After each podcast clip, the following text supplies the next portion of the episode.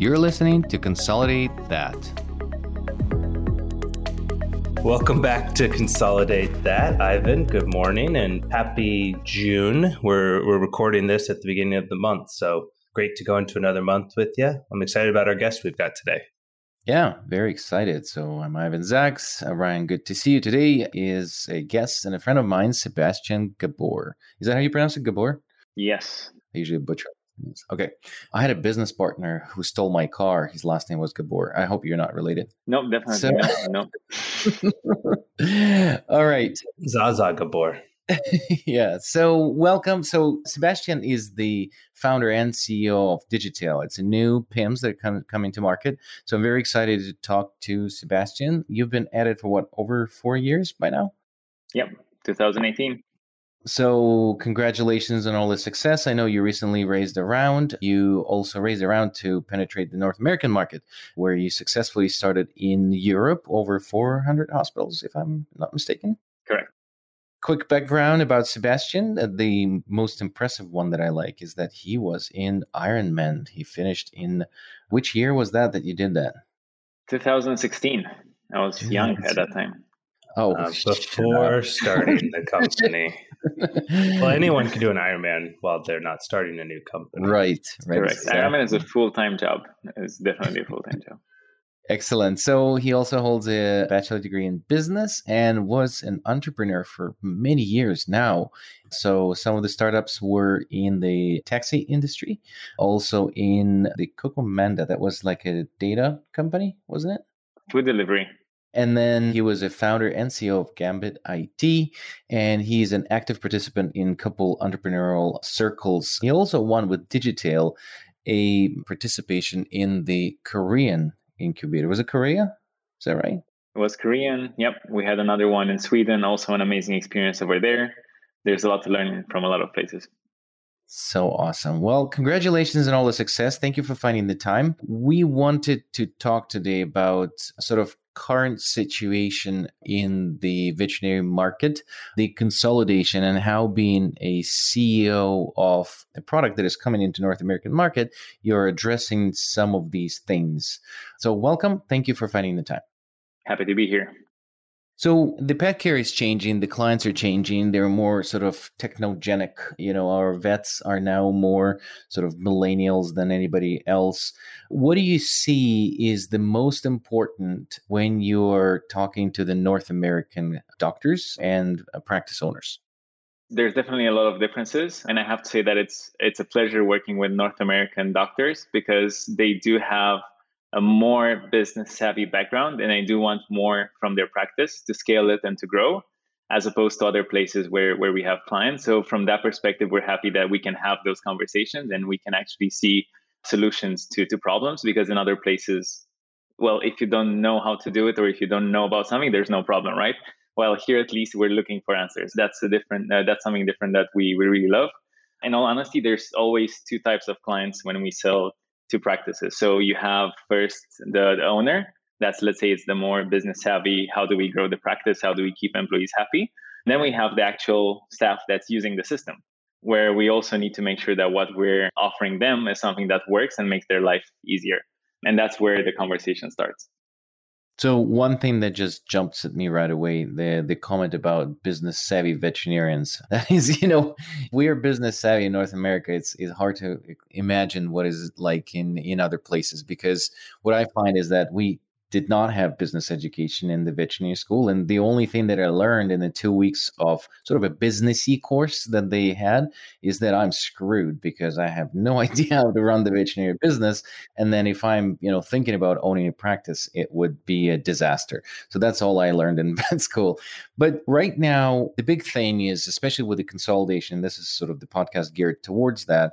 There's also that slice of customers. One is sort of individual clinics and then the veterinarians in them. Then there's another layer. There's consolidators that they're only business oriented. They have nothing to do with veterinary medicine. And then they need to kind of sell it to the veterinary practice owners. And I do mean sell, because if they are not bought into it, then change management will fail. And then those need to sell it to the doctors that work in those clinics. So how do you find this change management is approached by your company, and how important is it?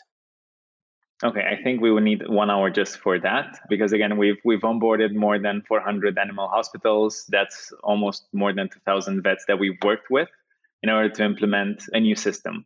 And I'm saying a new system because it's not just the software, it's all the workflows that come with it.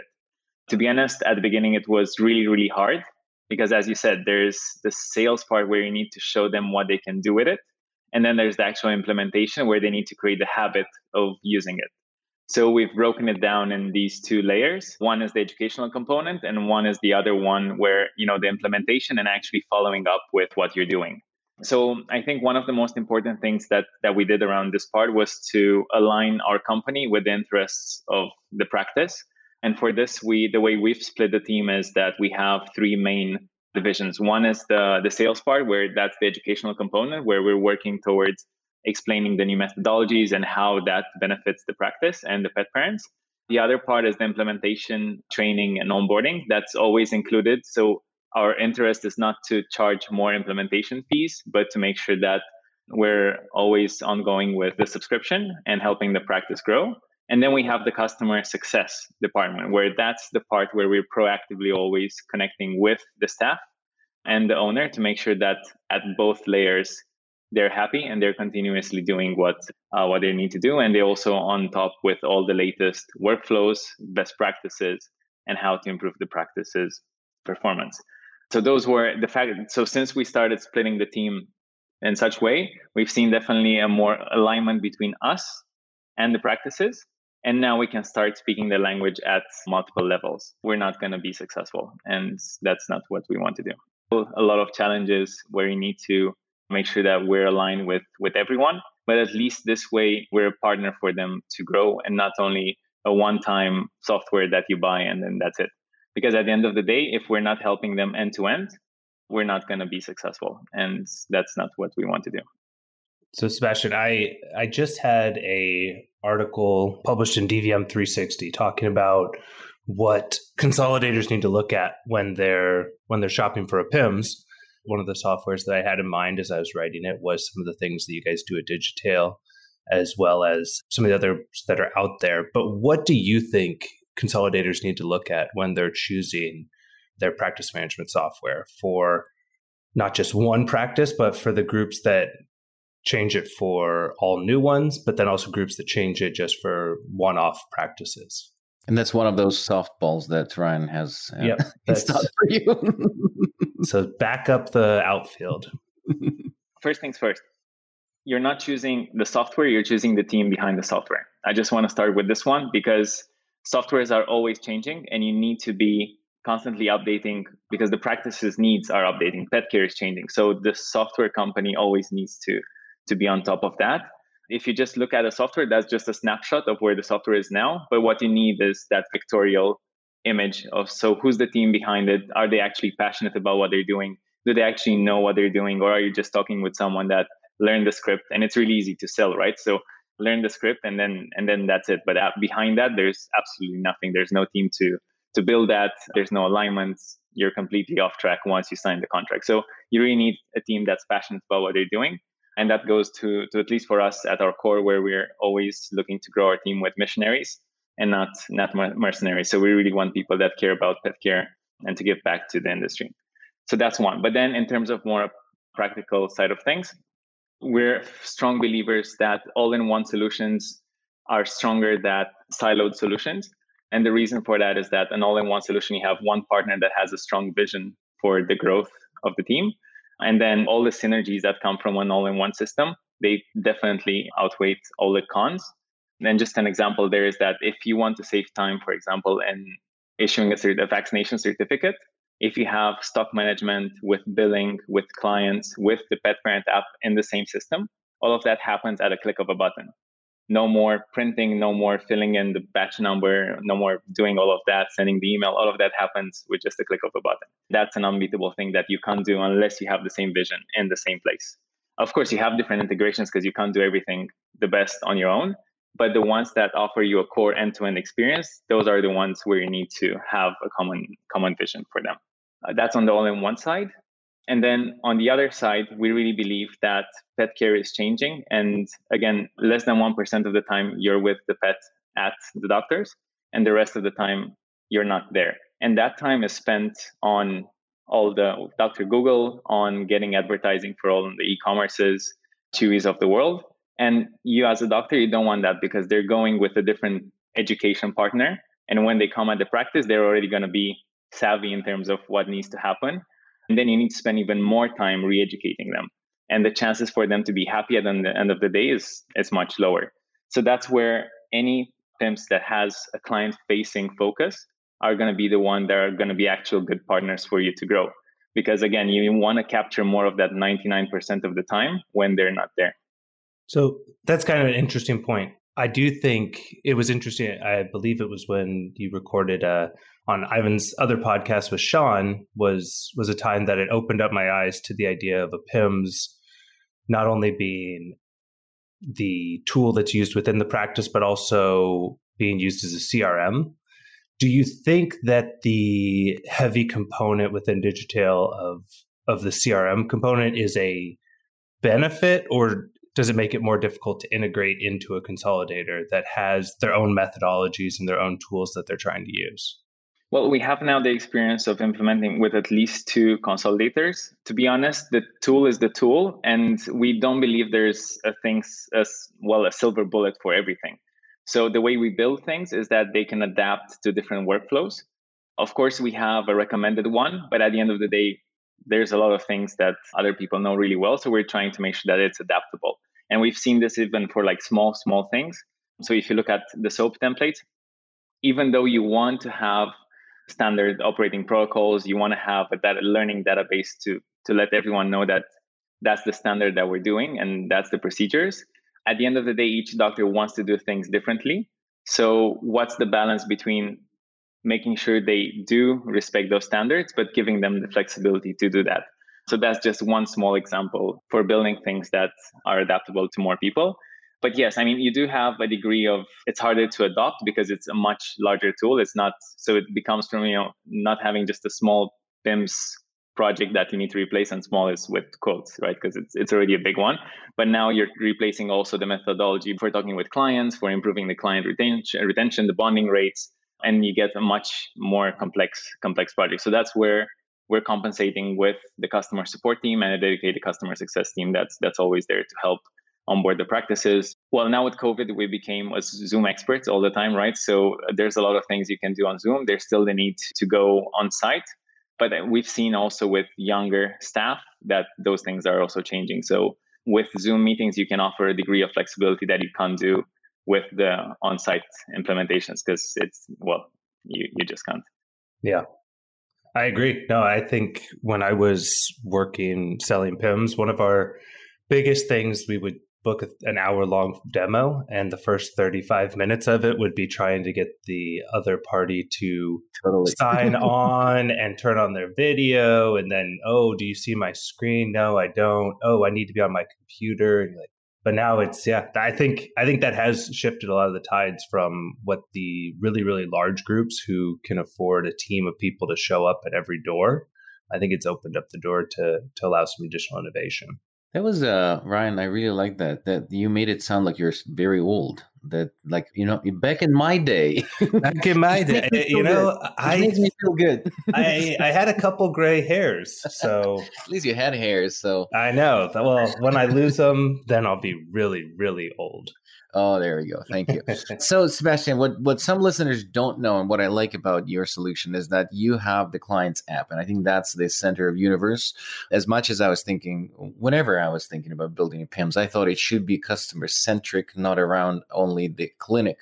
And that's what allows you to do all of that sort of CRM-like behavior, reminder behavior, and everything else, which you don't have to buy outside of PIMS and integrate. Can you tell us more about what that application does? Is it just the reminders, or is your, like you said, Zoom telemedicine thing connected to it? What else does it do for the clinic? Why is that important to have that connection with the client and be in their pocket? Got it. So when we started thinking about the app for the pet parents, we wanted to make sure that doctors can offer an end-to-end experience, right? So the way we see the process, it starts from easy register. So you can register online, or you can do the check-in at the clinic. the online booking system. So you no longer need to spend time on the phone and make sure that, well, call once, call twice, and then try to do that ping pong where you find the right dates. With the online booking system, you can book at any hour, and most of the bookings happen outside business hours. Then after that, all the reminders, it's in the same system, right? So once you have an appointment, the reminders are connected to the appointment. After the appointment part, we have a two-way chat component, where that's an extremely important piece. And we saw also with COVID that there was a really high uptake in using asynchronous communications, which is chat, as opposed to the telemedicine, which was really helpful for a period of time. But for a long-term solution, the chat is here to stay. And we see this with all the users that we're having. So again, to start from the top is the registration process, online booking system, reminders, the two-way chat. We have a telemedicine component that's directly in the app. And more important, the medical records and the discharge notes, everything you want to share with a pet parent, all of that goes directly in the app without you needing to print, redraft, write again, customize. All of that goes directly shared with the app. And I think, again, there was a long journey to develop the app in the form that it's now. But we started being super, super happy in the last months when we started seeing all our users getting extremely good reviews from their clients and saying that, hey, we're so happy that we chose you because now we have all this information and we see that you really care. And it's awesome to see how, you know, a group of a small team can change things with the right people in the industry. That's very interesting. And I know that you're reading all of these reviews. So because it's an interesting approach. When the consolidators back in the day, when I was selling SmartFlow. Ah, yes. The challenge with the consolidators is because they're trying to choose the best workflow for their doctors. And then here we're seeing evidence that it actually impacts the clients and how they perceive the practice if they're using this app and the information transparency between the clinic and the pet owner. So what else have you learned from these reviews? There's a lot of things that we shouldn't do, again, as clinics, but there's also things that really, really help. So from what we've seen is that easy communication is one of the most appreciated things. So the fact that I can quickly reach out via chat, even send an email, book online quickly, those are things that really pet parents really care about. The other one is the way they get the information at the end of the visit, because again, they have that 15 minutes when they're there, but they're stressed. They're not really listening. So the fact that they can have it easy to read when they leave, that's another big part of what makes clients give good reviews.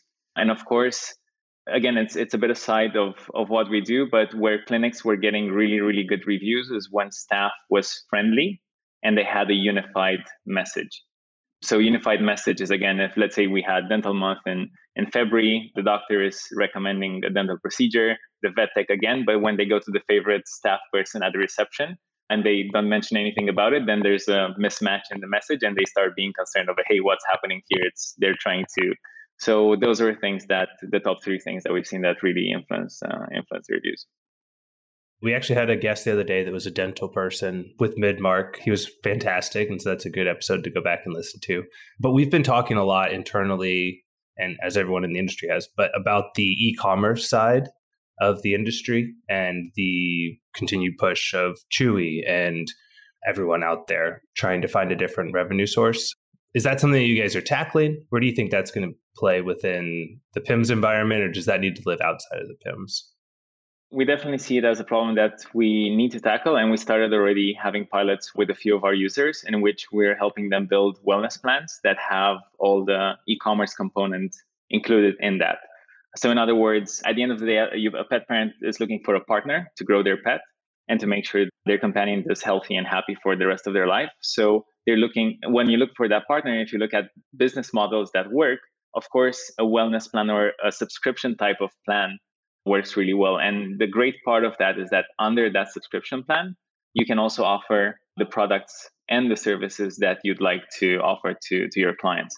So what we started doing is, with the help of the app and the reminders and having the educational component in the app, start promoting those subscription models for the clinics. In other words, it's as simple as the clients go in the app, they see that the preventive care profile is not complete, so they're missing a heartworm or they're missing a recurrent visit, the annual lab check. So we explain that to the client in the app, and then they have the possibility of booking an appointment or signing up for a subscription with the clinic for a certain price per month. That price per month is decided by the clinic. We can help with that. But we've seen that the retention rate is much higher.